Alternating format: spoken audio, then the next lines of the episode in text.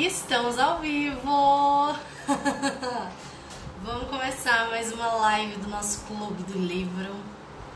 Onde você pode só desligar o ventilador? Por gentileza.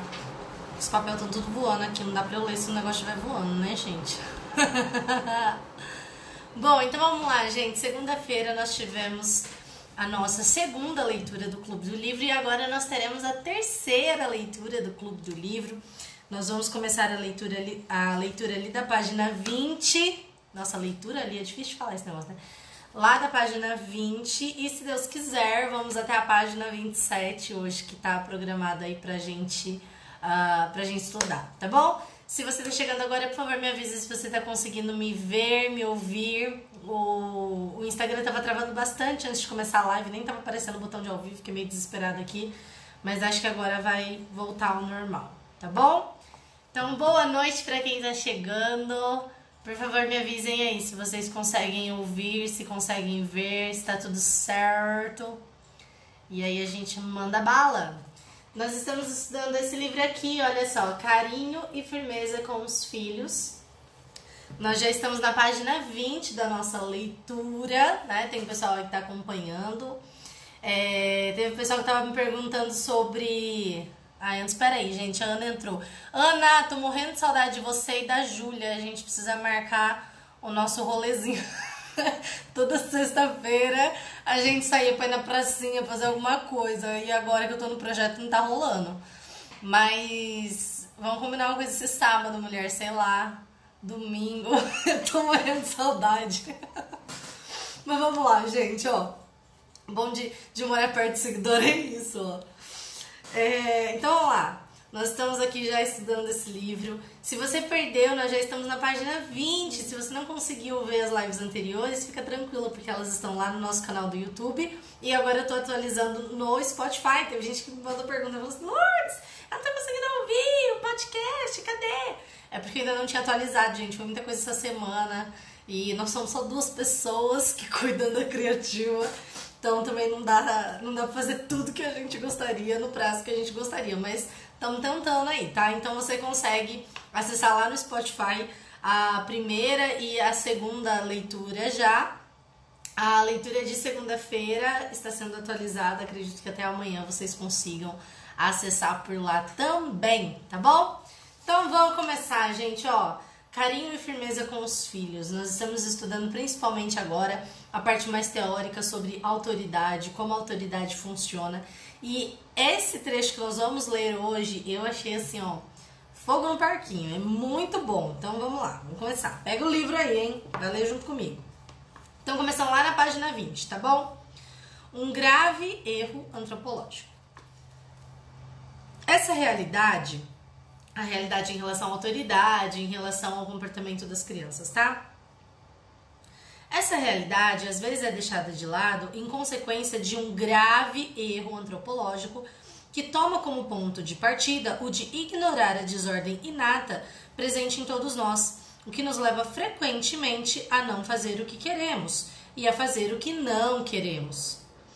Essa desordem existe na natureza humana, que existe na natureza humana, conduz ao obscurecimento da inteligência e ao enfraquecimento da vontade impedindo que a consciência psicológica atinja os fins a que se propôs. Todos nascem com uma semente de decomposição de caráter antissocial. É algo que se percebe especialmente em crianças menores quando se mostram cruéis nas suas brincadeiras, no relacionamento com outras crianças, por exemplo, com as quais têm algum defeito físico, ou até mesmo com os próprios pais. Antes de ler o exemplo deles aqui, eu quero comentar uma coisa que eu já falei, né? É, vai rolar uma live com a Pan Arumá e a gente vai falar só sobre disciplina positiva, vai ser só esse o tema.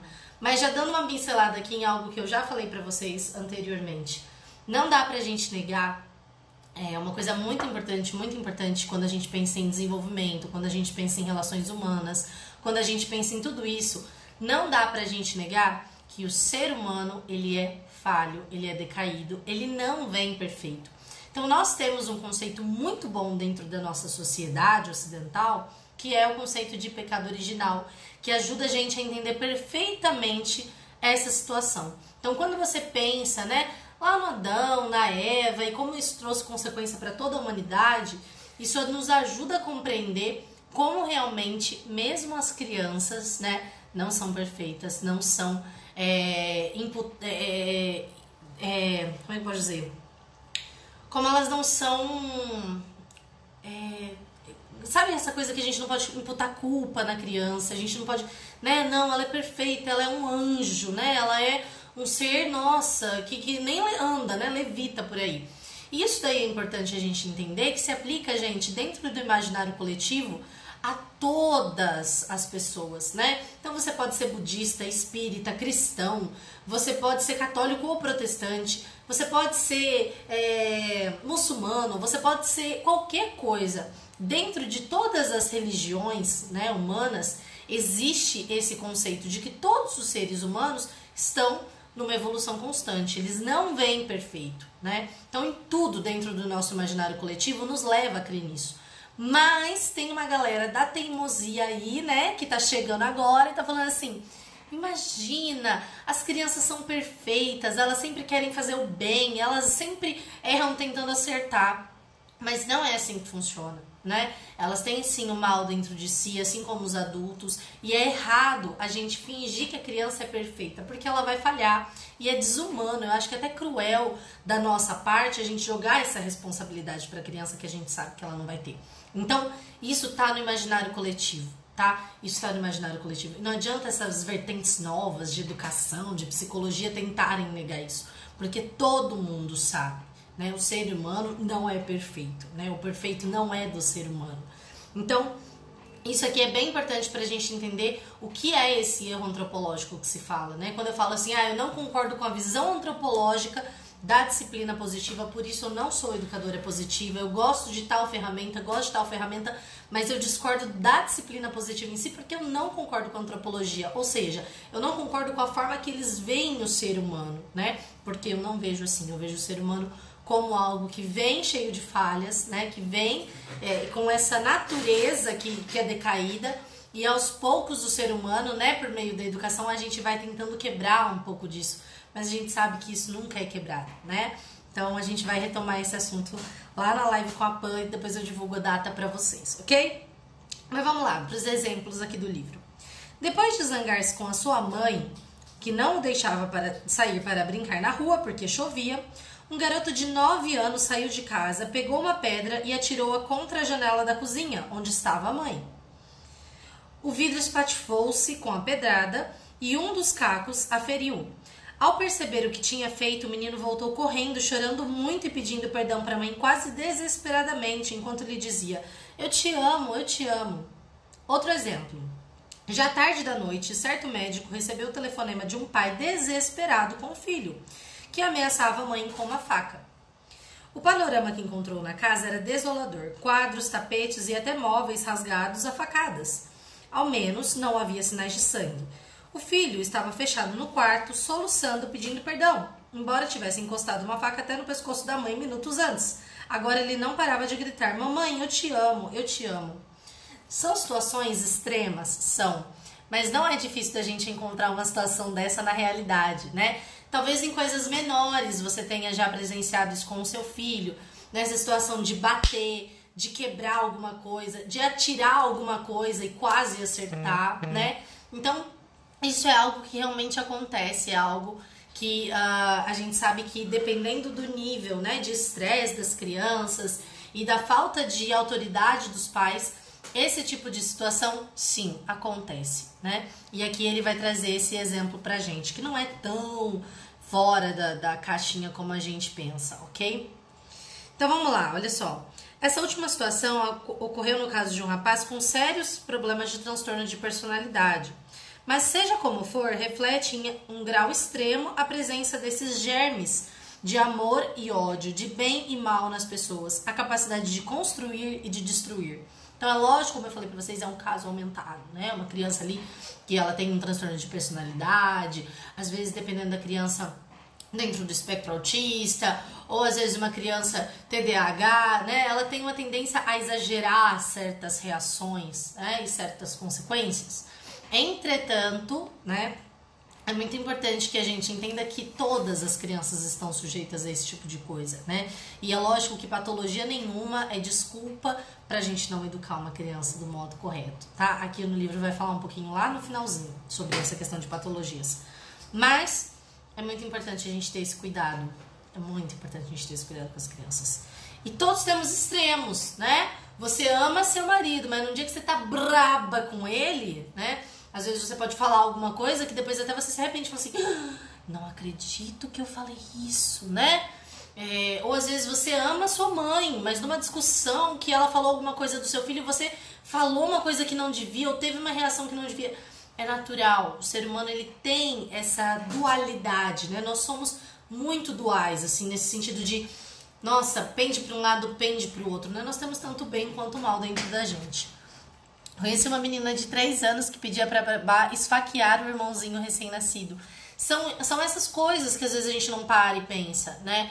Então, assim, é lógico, a criança tem noção de que com 3 anos, né, ela tem noção do que é esfaquear, que é você fazer a pessoa sangrar, que ele vai sofrer, que ele vai morrer. Não, né? Existem crianças que têm essa noção e mesmo assim elas desejam o mal, desejam ver o outro sofrer. Sim, mas aí a gente tá falando já de uma psicopatologia, né? São crianças aí que já têm é, tendências à psicopatia, tá? Existem essas crianças, existem crianças que judiam do bichinho, né? É, eu conheci já um caso de uma menina que ela pegava o gatinho dela e diretamente tinha que pegar porque ela tava enforcando o bichinho. Teve até que doar o animalzinho porque a menina tentava matar e aí depois foi pra terapia, psicólogo e tal, não sei o que. E realmente era uma criança que tinha essa tendência à psicopatia, tá? Então acontece, acontece. Mas nem toda criança tem essa tendência à psicopatia, né? No entanto, é uma coisa que a gente percebe uma certa maldade deles, né?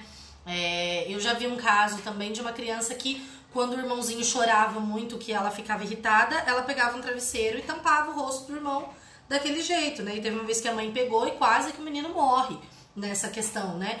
A criança, lógico, ela parou e pensou assim, conscientemente, eu vou matar? Não. Mas é lógico que ela tem uma tendência a fazer aquilo que é errado, né? Que a gente já falou sobre isso, sobre essa questão de pecado original e de tudo isso, né? Então, é importante que a gente dê firmeza, dê limites desde o começo para evitar esse tipo de situação, né? Para que não chegue nesse tipo de situação, porque sim, pode acontecer e qualquer criança está sujeita a isso, tá? É, aliás, qualquer pessoa, né? Porque a qualquer momento a gente pode fazer alguma coisa para prejudicar o próximo e tal. Então são coisas que a gente realmente tem que sempre, né, olhar, tratar com firmeza essas situações para evitar esse mal maior, ok?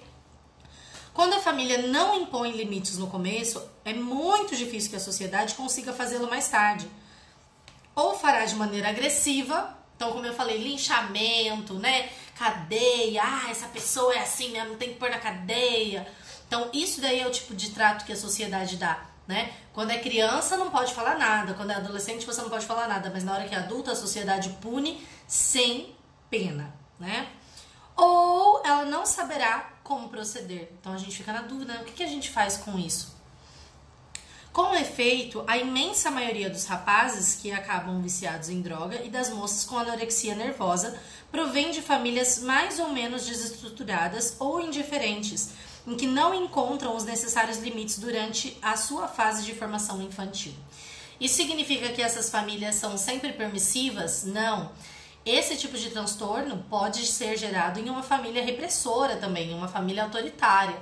Então, muitas crianças, por exemplo, é, muitos adultos, né, que vão lá pra cadeia e etc. Você chega lá e perguntar quem é que apanhava quando era criança, né? Mas nossa, meu pai ele catava e jogava o que tinha na gente, né? Nossa, porque meu pai pegava pedra e batia na gente, porque pegava isso, arrancava sangue, né?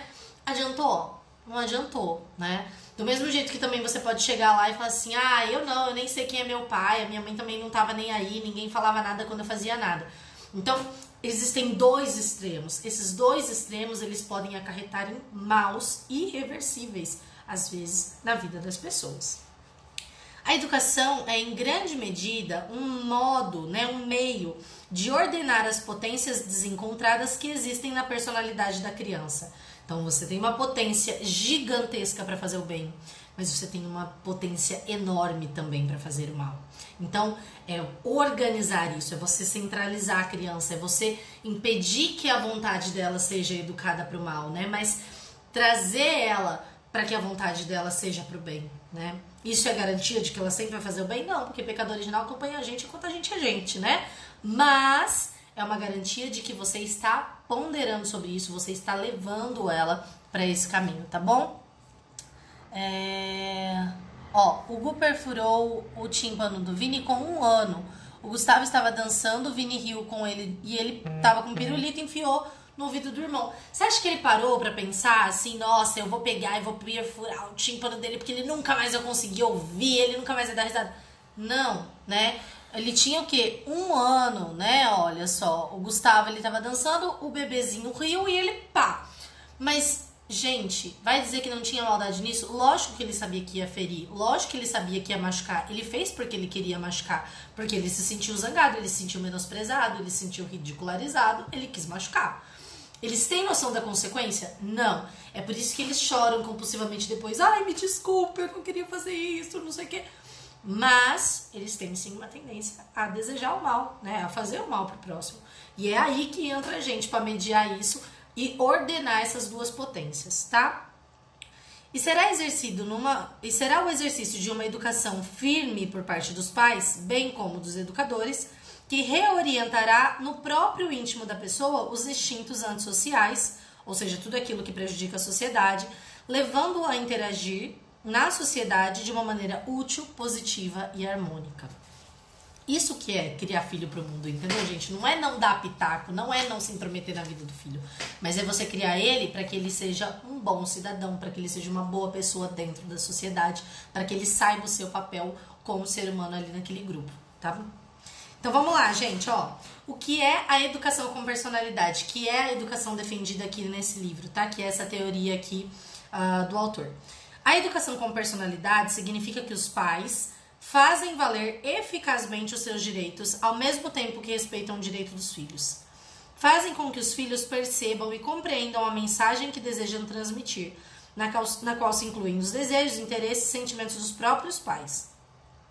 Terceiro, tomam posição quanto ao que deve ser feito com relação aos filhos e levam a cabo o que tiverem decidido. Então vocês percebam aqui, né? Nós temos três pilares principais da educação com personalidade. que são esses três pilares? O primeiro, você faz valer o seu direito respeitando o direito do outro. E aí teve uma mãe até que me perguntou no direct essa semana assim, Lourdes, que história é essa de direito? Como que eu sei qual é o direito do meu filho, qual é o meu direito? Como que eu separo isso, né? E eu dei para ela uma dica muito simples. Se você acha que a sua ação na vida daquela criança está impedindo ela de fazer algo que é correto para ela, que tá tudo bem, que não vai prejudicá-la, né? Se você está agredindo ela de um modo que você sabe que é para ridicularizar, que é para humilhar ou para descontar sua própria raiva, você não está pensando na integridade física ou psicológica dessa criança, né? Então você não está fazendo valer o direito dessa criança. Por exemplo, quando não tem nada demais da criança sair para brincar ali no quintal. Não tem problema, não tá chovendo, não tá frio, ela terminou a tarefa, mas você simplesmente não quer que ela vá para lá, você quer que ela fique sentada ali, né? E a criança fala: "Por favor, mãe. não, eu já falei que não fazer isso". Por que que você tá exercendo a sua autoridade para impedir a criança de fazer algo que não vai agravar nada, que não tem implicação nenhuma, que não tem nada contrário, né? Simples. Por quê? Por que, que você está fazendo isso? Porque você quer se provar. Você está interferindo então no direito do outro, né? Que é o direito de brincar, simplesmente, que não está prejudicando ninguém, não está matando ninguém, não está impedindo nada, né? Você está impedindo o direito dele, porque você quer valer o seu direito de mãe, de poder mandar, de poder falar e ser obedecida, né? Isso é interferir no direito do outro. Então, é aí que você sabe se você está interferindo no direito do outro. A partir do momento que a criança ela começa a te humilhar, a criança ela começa a também atingir os seus direitos, que é o direito de você ser obedecida, aí ela também está falhando. Então é uma via de mão dupla. Você tem que ensinar a criança a respeitar os seus direitos. Mas aí você também tem que respeitar o direito da criança, ok? Então vamos lá.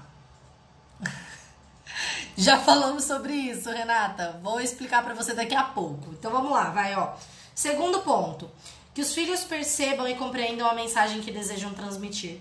Já falei sobre isso aqui várias vezes. Se você é aquela mãe louca que grita do outro lado do mundo querendo que o moleque te obedeça, né? Fala assim, ó, já mandei, guarda esse brinquedo, ah, você quer, né? Do outro lado da casa esperando ser obedecida, esquece, isso não é uma ordem compreensiva, né? Se não está se fazendo compreender, você não está dando essa ordem com clareza, porque uma ordem com clareza é você chegar até a criança e falar assim, ó, guarda os seus brinquedos agora, porque depois nós vamos sair. Só vamos sair se você guardar seus brinquedos. Então guarda rápido, vamos guardar. Corre. Nossa, guarda tudo. Isso é uma ordem com clareza. Agora, você ficar do outro lado da casa. Não, isso não é ordem com clareza. Não é uma ordem com clareza quando você pega uma criança de um ano e meio, por exemplo, e fala troca de roupa. Sabe por quê? Porque a criança de um ano e meio ainda não sabe trocar a roupinha dela. Então você precisa falar: põe a cabeça aqui nesse buraco, põe o braço nesse outro buraco, agora põe o pé nesse outro, põe, né? Você tem que dar o passo a passo, porque a criança ainda não sabe fazer o processo completo. Então não adianta você chegar com o processo completo, né, pedindo arrume sua mala, né? Arrume sua bolsa para a escola se a criança não sabe o passo a passo. Então é melhor que você fale: pegue seu caderno e coloque na bolsa, pegue seu estojo e coloque na bolsa. Agora pega lá o caderno de recado e coloca na bolsa. Pega a sua camiseta. Isso é uma ordem com clareza, né? No passo a passo. Não adianta você dar mil ordens para criança esperando que ela faça alguma coisa, né? Mil instruções. É igual homem, gente. Manda mensagem pro marido, manda três mensagens pro marido. Ele responde uma, entendeu? É a mesma coisa. Just sei lá. Não, passo a passo, calma. Terceiro, tomam posição quanto ao que deve ser feito. Você tem que saber qual é a atitude a ser tomada e você tem que tomar uma atitude se você sabe que você precisa tomar uma atitude. Não adianta você falar assim, ó, ah, esse moleque aí não tem jeito mesmo, é respondão, não quero saber, mal educado, ai, deixa, nossa, já estressei. Não, isso daí é negligência. Isso você não está exercendo sua autoridade. Você está evitando uma dor de cabeça agora. Depois não adianta reclamar lá no futuro quando o moleque for responder, porque você não ensinou ele como era diferente, tá bom? Então, isso é autoridade, tá?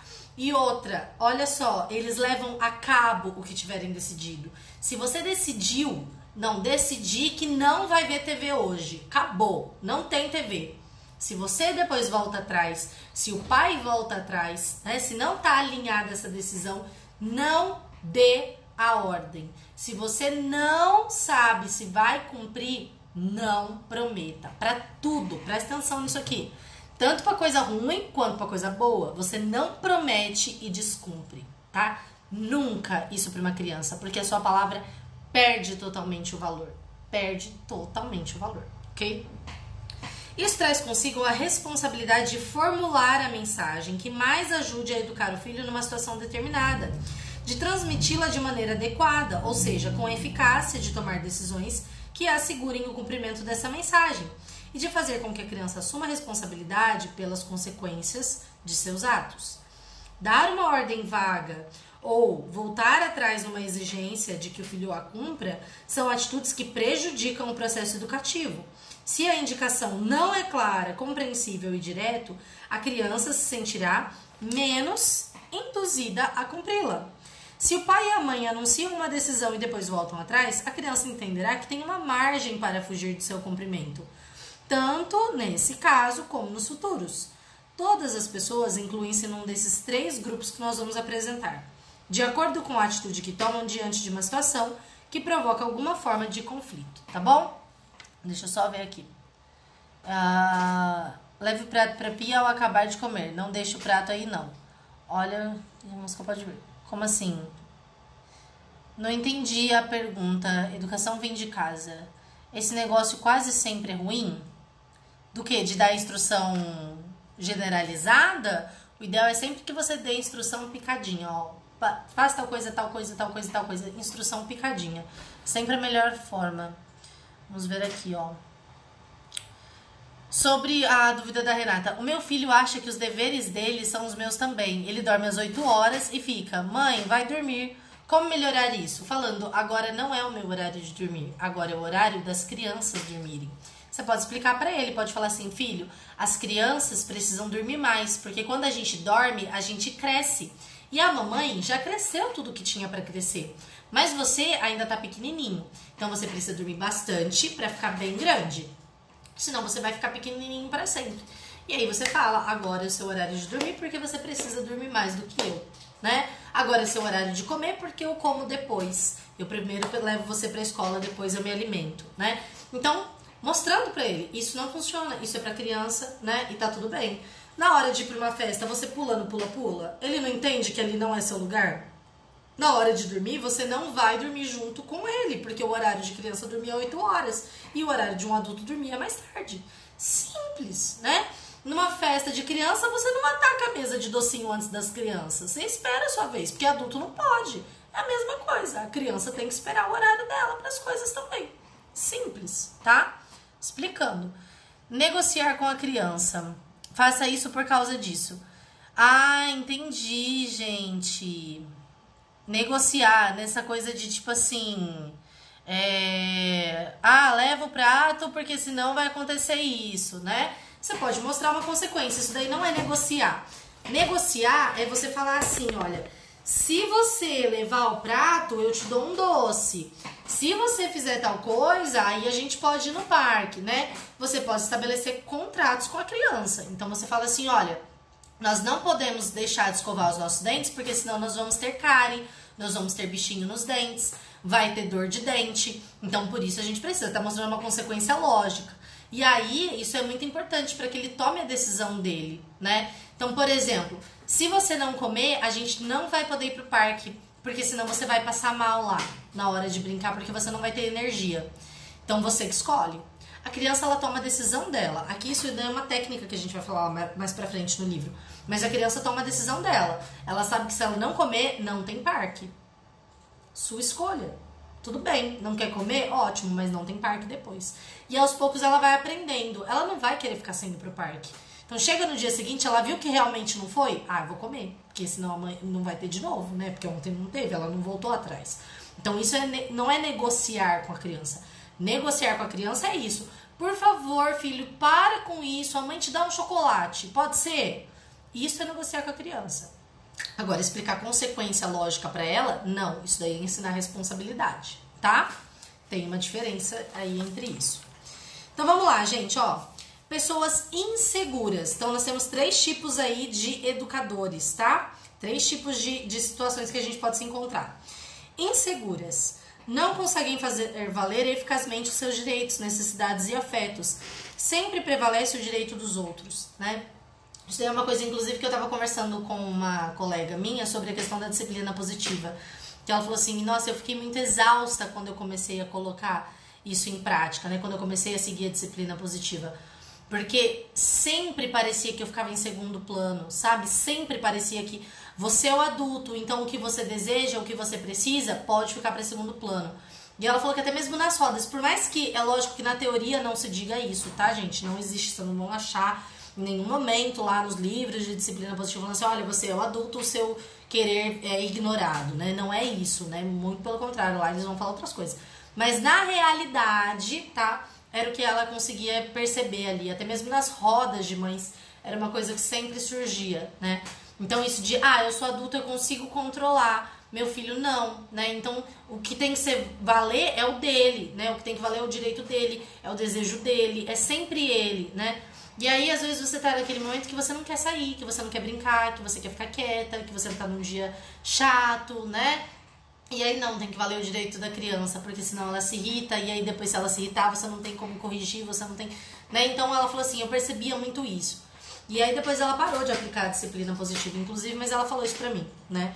E essa, essa questão de atitudes inseguras ou de atitudes permissivas é sempre nisso de ai, deixa, não, ai, deixa ele mexer, porque senão depois, ai, já viu, né, e tal. E há também as pessoas com atitudes agressivas, que elas impõem os seus direitos sem se importar com os dos outros. Então é aquilo que eu falei, a criança não tá fazendo nada demais de querer brincar, mas a mãe não quer deixar porque ela não quer deixar. É. Não, mas vai acontecer alguma coisa? Não vai, tá no quintal de casa. Ah, mas ela tem tarefa? Também não, já fez. Ah, mas tá frio? Também não, eu só não quero, né? Então eu tô valendo meu direito de falar não, né? Porque como pai você tem direito de falar não, mas você nem se importa com o direito do outro, com o desejo do outro, porque você só quer valer o seu, né? Isso daí é uma atitude dominadora. A atitude que os pais devem ter está entre esses dois extremos, que é a compersonalidade. Ela consegue fazer valer eficazmente seus direitos respeitando o direito do outro. Dizem o que pensam e sabem dizer não.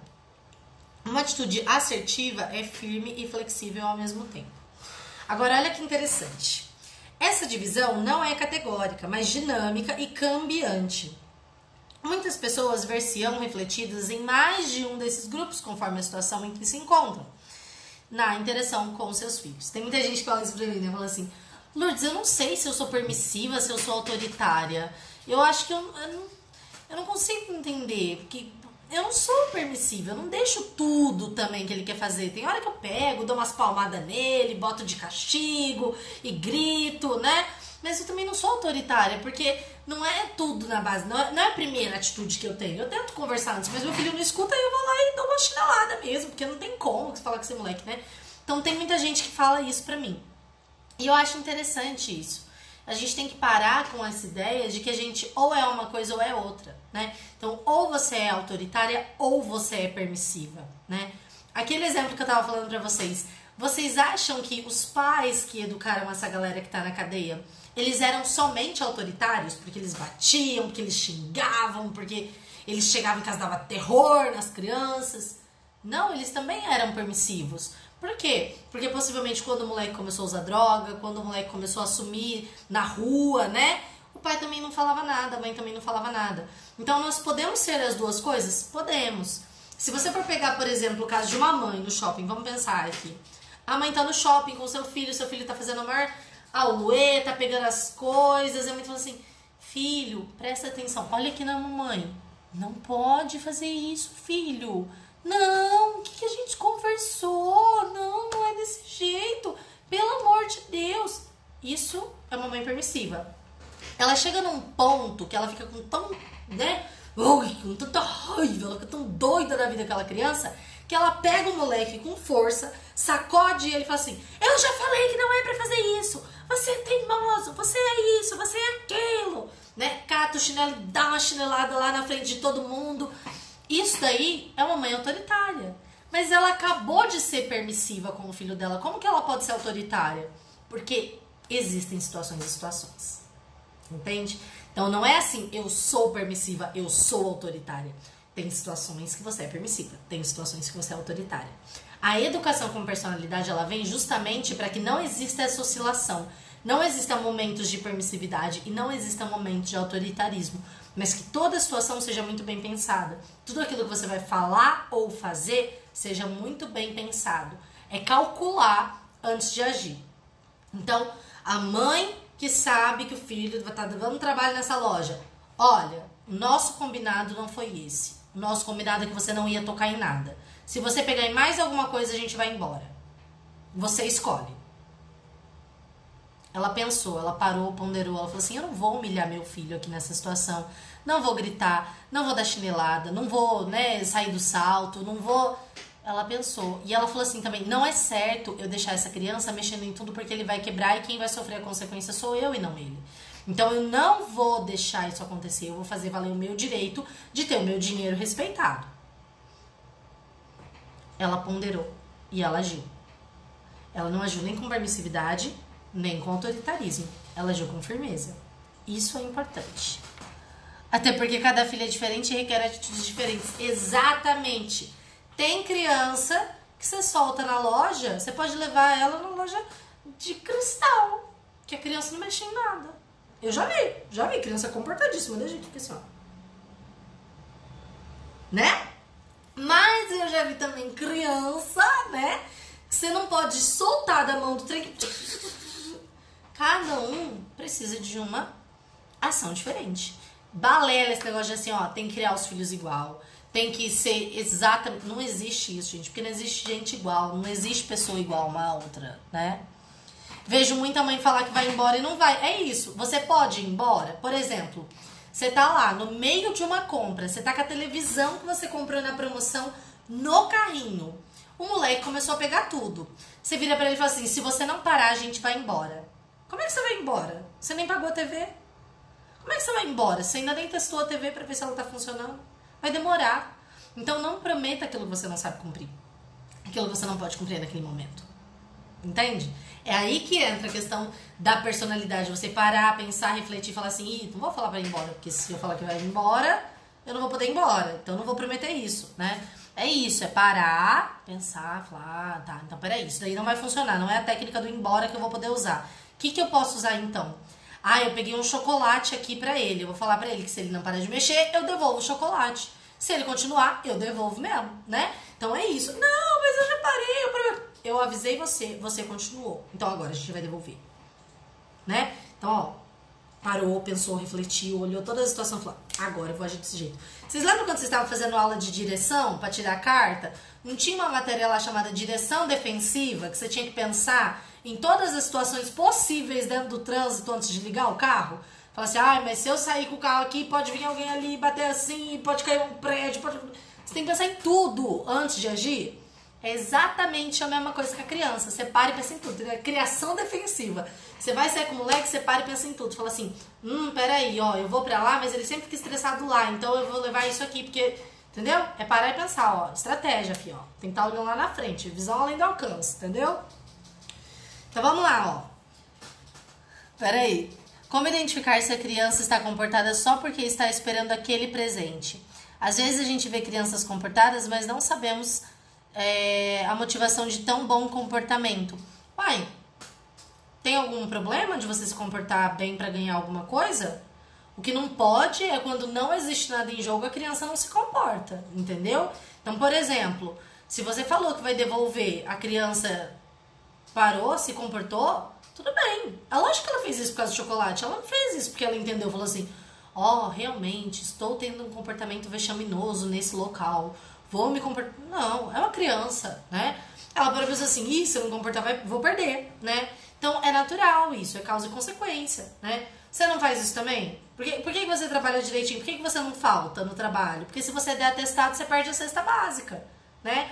E aí você vai assim, nossa, se eu der esse atestado aqui, vou perder nada. Então tudo bom, tá, né? Ai, tô com uma dorzinha de dente aqui, mas não vou ficar em casa, né? Dá pra ir, então eu vou.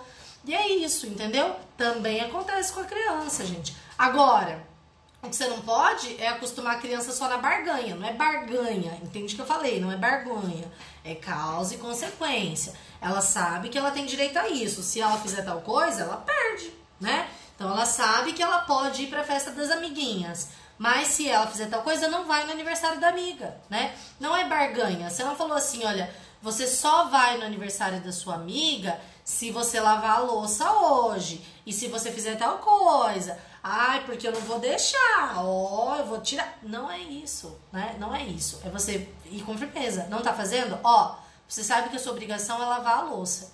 Se você não lavar a louça, não tem como você sair mais tarde, porque você vai estar tá devendo a louça. Então você só vai sair na hora que essa louça estiver lavada. É o seu compromisso. Você decide. Isso é consequência. Barganha você fala assim, ó, oh, eu vou, eu vou deixar sem, hein? Não vai hoje, porque olha ali, tá sujo, ó, não sei o que. Isso é barganha. Entendeu? Ou assim, ó, fica quietinho que a mãe te dá um chocolate. Vai, fica quietinho. Ó. Entendeu? Tem diferença. É uma diferença sutil, mas existe uma diferença. Dizem que 5, 6 anos é a fase de reclamação da criança. Tudo ela reclama. É muito difícil lidar com isso. Gente, existe fase para tudo. Não fica muito presa nisso, porque tem umas mães que ficam desesperadas. Assim, Lourdes, meu filho é tão quietinho, eu tenho medo dos dois anos. Na hora que chegar aos dois anos, ele vai virar um. Calma, né? Calma. Agora, realmente, gente, quando a criança tá aprendendo a testar a força dela no mundo, é a fase dos não. Mas aí você não entra na briga com ela. Então você fala, ó, parou. Eu sou adulto aqui, não pode porque não pode. Tem que ficar justificando tudo. Mas por que eu não. Porque eu não quero né? Ai, mataram isso daí agora, gente. Você não pode. Você tem que dar justificativa pra criança. Você tem que se justificar. Você tem que fazer agora um documento registrado em cartório justificando por que, que ela não pode sair na chuva, né? Porque você vai ficar doente. Ah, mas se eu ficar doente é problema meu. Não é não. Quem te leva no médico? Sou eu. Então você vai ficar em casa. Ah, mas e se não for você? E se for meu pai? Você vai ficar em casa. Sabe por quê? Porque eu estou falando e eu sou sua mãe. Pronto, gente. Não precisa ficar se justificando, não. Essa coisa... Sabe quem muito se justifica? Tá devendo na praça, filho. É, tá devendo, entendeu? Então, tem isso, tem. Ai, por quê? Ai, por quê? Às vezes eles perguntam, não é nem querendo saber uma resposta. Eles sabem por quê. Eles querem testar você. Não entra no jogo. Você fala assim, ó, porque é assim que funciona. Sabe por que sim? Ai, porque sim não é resposta. É sim, é sim. Tem muita situação que porque sim é uma ótima resposta. Politicamente incorreto agora que eu falei. Vamos matar depois. Mas é, faz parte, gente, faz parte. Então vamos lá, olha só. Seja como for, conhecer esquematicamente esses três tipos de atitude poderá te ajudar na assertividade, gente, atuar assertivamente, exercendo autoridade da forma adequada. Tem que ser, opa, peraí, tem de ser consciente de que tanto uma atitude submissa e insegura como a contrária, isso é, uma atitude dominadora e agressiva, transmitem mensagens igualmente ineficazes. A mensagem adequada e eficaz é, comunica, é comunicada pela atitude assertiva, acompanhada por uma firmeza equilibrada e pela flexibilidade requerida por, é, por, cada, por cada situação. A função de primeiros e principais educadores que os pais detêm exige deles, sem sombra de dúvidas, uma atitude educativa assertiva, né? Nós estamos na página 27 agora, na leitura. Gente, e aqui eu quero falar um negócio que agora, vocês acharam que foi polêmico que eu falei antes, vocês vão ver agora, né? É, tem muita gente que pergunta assim pra mim, Lourdes, você é contra a escola? Você é contra a escolinha? Você acha que, né? Porque às vezes eu falo isso, né? Eu falo assim, ai, pra que vai mandar? Pra quê, né? Pra quê? Pensa, por quê, né? E aí tem muita gente que acha que eu sou contrária à escola, sou contrária à creche, sou contrária. Gente, eu não sou contrária a nada. Inclusive agora, toda tarde, eu tô numa creche, né? Mas assim, é, quando eu falo para vocês nessa questão, é pra gente parar e ponderar o porquê que a gente tá fazendo as coisas, tá? Por exemplo, uma mãe que tem que trabalhar fora porque ela não tem o marido em casa, ou porque né, a renda só do marido não funciona, ou porque ela quer trabalhar fora, né? Gente, ela precisa de uma alternativa. Quais são as alternativas? Ou alguém da família que cuide, ou uma babá, ou a creche, ou a escolinha, né? Então ela tem que ter essa alternativa. Não sou contrária a isso, muito pelo contrário, né? Minha irmã ia pra creche porque a minha mãe não tinha como. Minha mãe, uma semana depois que ela teve bebê, ela teve que voltar a trabalhar. Então eu cuidava bem pequenininha da minha irmã recém-nascida e tal. E ela era mandada pra escolinha, né? Então, assim, não sou contra a escolinha, entendam isso. Entretanto, olha esse parágrafo que é riquíssimo pra gente refletir. E tem três linhas esse negócio, mas é rico pra gente parar e pensar, tá? A função de primeiros e principais educadores que os pais detêm exige deles, sem sombra de dúvidas, uma atitude educativa assertiva. Por que que geralmente eu boto vocês para refletir quando vocês mandam assim, ó, Lourdes, eu devo mandar para creche, devo mandar para escolinha? Porque como eu falei, gente, creche, escolinha é uma necessidade daquela mãe que precisa trabalhar, que não pode ficar com o filho, né, que não tem como, que prefere, né, porque ah, se eu pegar uma babá, pode ter dia que às vezes ela falte, eu prefiro na escola porque não tem erro, né? Tá, beleza. Ela optou, ela achou que é esse o melhor para o filho dela. OK. Necessário, super válido. Se é o seu caso, pensa duas vezes. Procure uma boa escola, procure uma boa creche para cuidar do seu filho. Agora, se você tá querendo mandar para creche, para escolinha, porque pediatra, porque fulano, porque tia, porque vó, falou que o moleque precisa desenvolver fala, porque o moleque não compartilha nada. Gente, eu já ouvi tanto isso. Ai, ele é egoísta assim? Manda pra escolinha, porque lá eles têm que compartilhar, não tem jeito, ele aprende. Você sabe o que você está fazendo?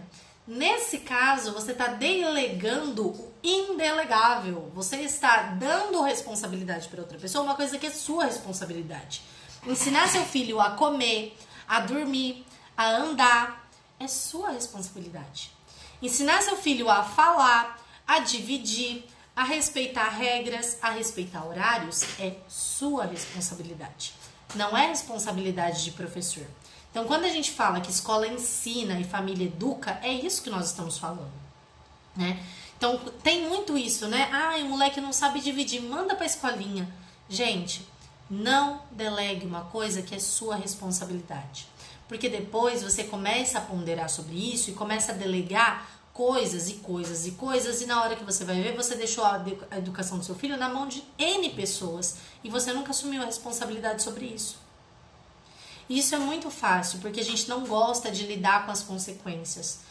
Eu não gosto de lidar. Sabe por quê? Porque um dia esse menino, ele vai aprender algo que eu ensinei. E é muito melhor eu ter uma escolinha para culpar e falar assim, tá vendo? Eu não devia ter mandado para aquela escola, porque naquela escola ele aprendeu isso, ele aprendeu aquilo, do que você virar e falar assim, realmente, eu ensinei errado, né? E tudo bem, você vai ter ensinado alguma coisa errada, né? Você vai ter falhado em algum momento, porque você também é um ser humano, né? Você não é perfeito, você não é Deus ensinando uma criança, né? Você é você.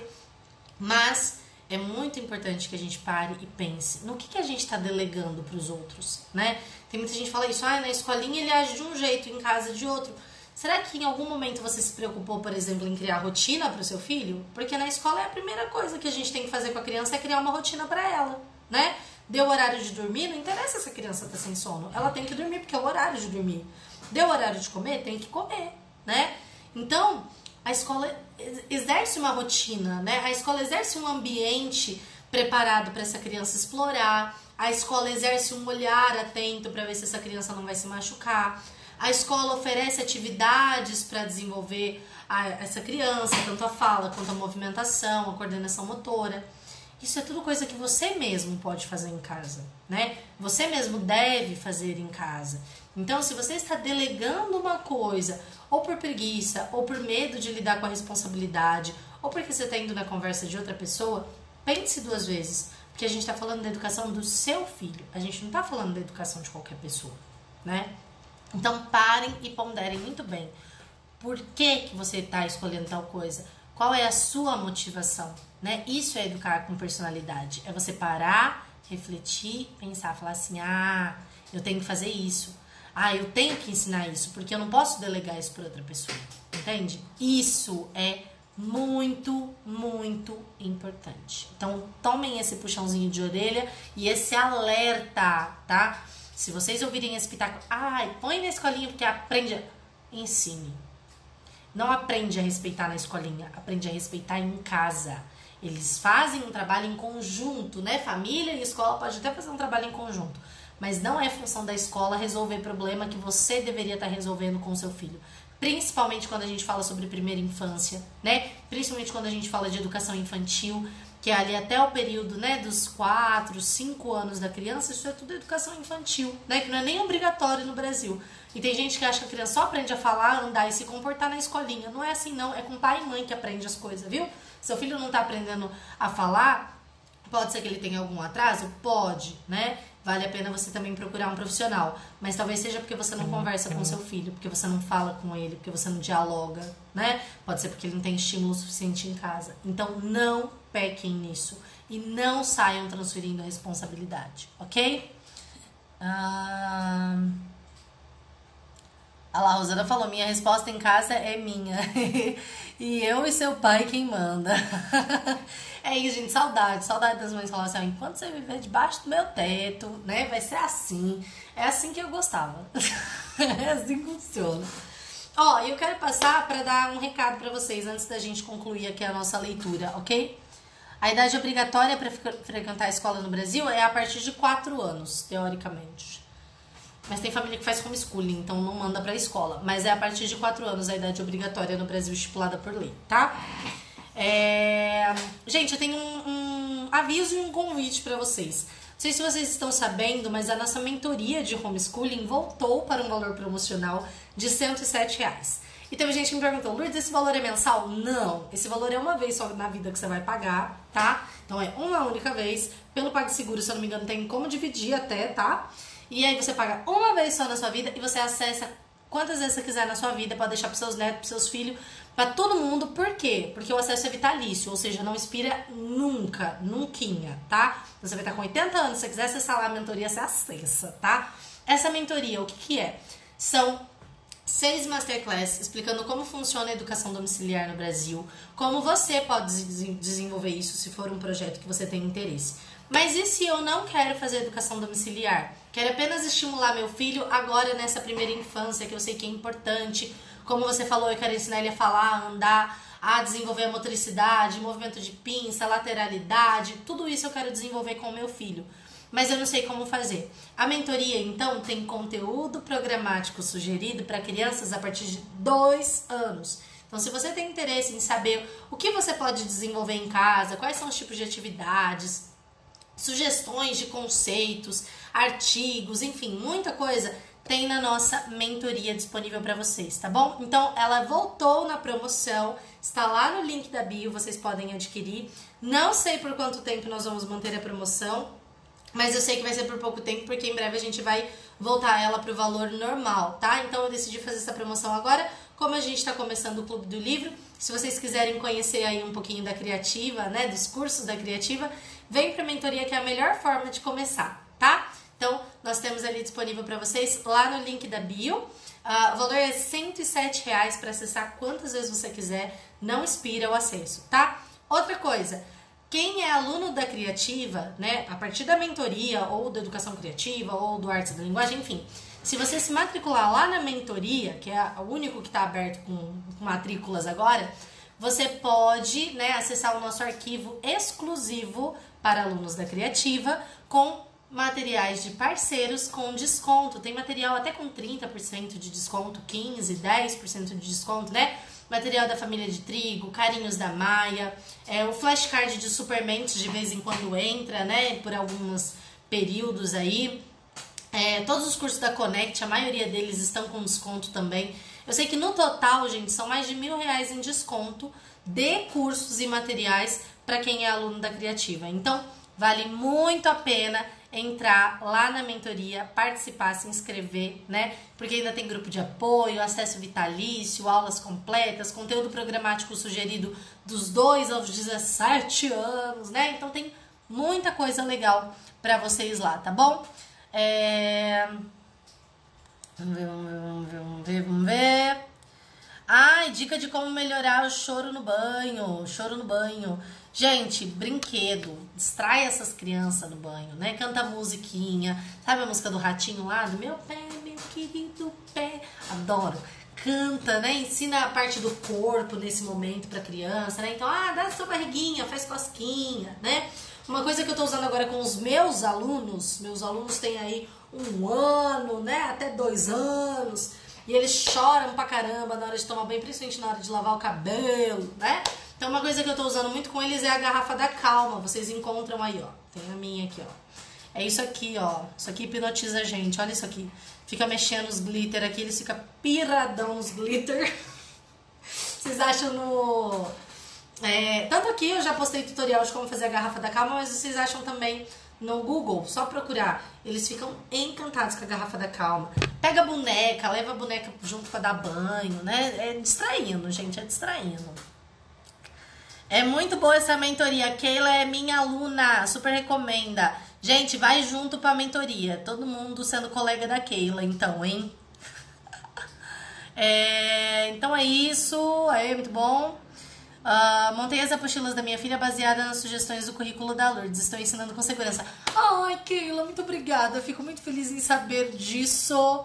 Muito feliz mesmo, gente, porque a mentoria foi toda pensada para vocês. É toda bem assim, é bem beabá mesmo, para todo mundo saber estimular as crianças em casa. Ninguém sai terceirizando coisa que dá para fazer em casa, porque tem muita coisa legal, tanto para quem quer fazer homeschooling, quanto para quem quer só estimular a criança na educação infantil também. A mentoria tem muito conteúdo para vocês, tá? O link tá lá na bio, combinado? Uh... Existe quem trabalhe fora 8 horas por dia e que faça educação domiciliar? Existe, desde que tenha outra pessoa que fique no período que você não estará fora, né? E que esteja comprometida com a educação dos seus filhos. Então, se você trabalha, seu marido fica, ou a avó, ou alguma, é, algum tutor que você tenha contratado, existe, existem esses casos, tá bom? Fica a dica aí, mas é, é, raro, é bravo de fazer assim, tá? Porque você tem que dividir essa responsa com outra pessoa. Não tem como você falar assim, ah, vou ficar 8 horas fora e deixa aí a criança vai. Não vai, tá? Então sempre é, é, é difícil, é difícil, mas existe. Então é isso, gente, ó. Vou divulgar depois certinho as páginas para vocês. Acredito que nós vamos das páginas 27, o conceito de assertividade, até a página 35, página 27 até 35, na live de segunda-feira, ok? Então é isso, gente, ó. Beijo no coração de vocês. Depois tem o um resumo lá nos stories. Não esqueçam de compartilhar com outras pessoas o conteúdo. Vai ter essa live salva tanto no YouTube quanto no Spotify para vocês ouvirem, tá bom? E eu espero vocês na segunda-feira, às 9 horas da noite, para a gente fazer a leitura das páginas 27 até a página 35 do livro Carinho e Firmeza com os Filhos, tá bom? E também espero vocês na mentoria. Quero vocês sendo meus alunos aqui na Criativa, tá bom? Beijo, fiquem com Deus e tchau, tchau!